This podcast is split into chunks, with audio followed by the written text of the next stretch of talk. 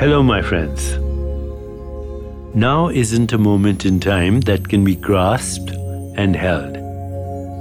Now is the rise and fall of awareness.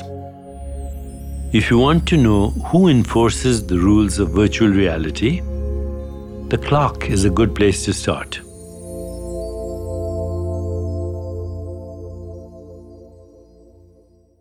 Once you identify with clock time, your life passes in seconds, minutes, and hours.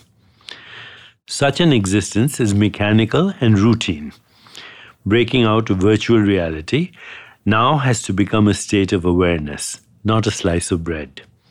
When you wake up, now is a presence. It is the unbroken experience of being here, and of being here now. Experiencing this presence, you witness how the stream of consciousness delivers a sequence of fleeting sensations and perceptions.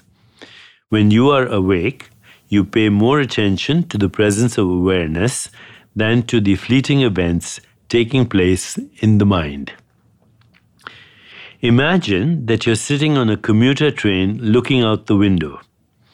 As the scenery rushes by, you don't see it by picking out each building, tree, car, or person. It's all just the passing scenery.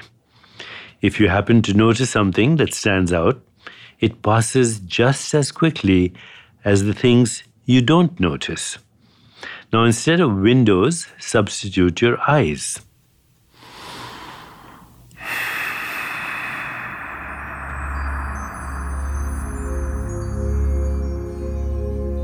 You are sitting behind them watching the passing scenery. When you adopt this position, which is known as witnessing, you approximate for a moment what the permanent state of being awake is like.